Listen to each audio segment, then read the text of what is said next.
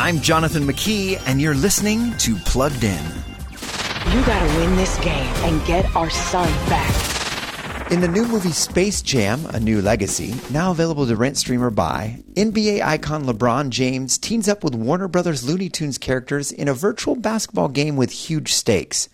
Through a series of twists, LeBron and his whole family get sucked into cyberspace.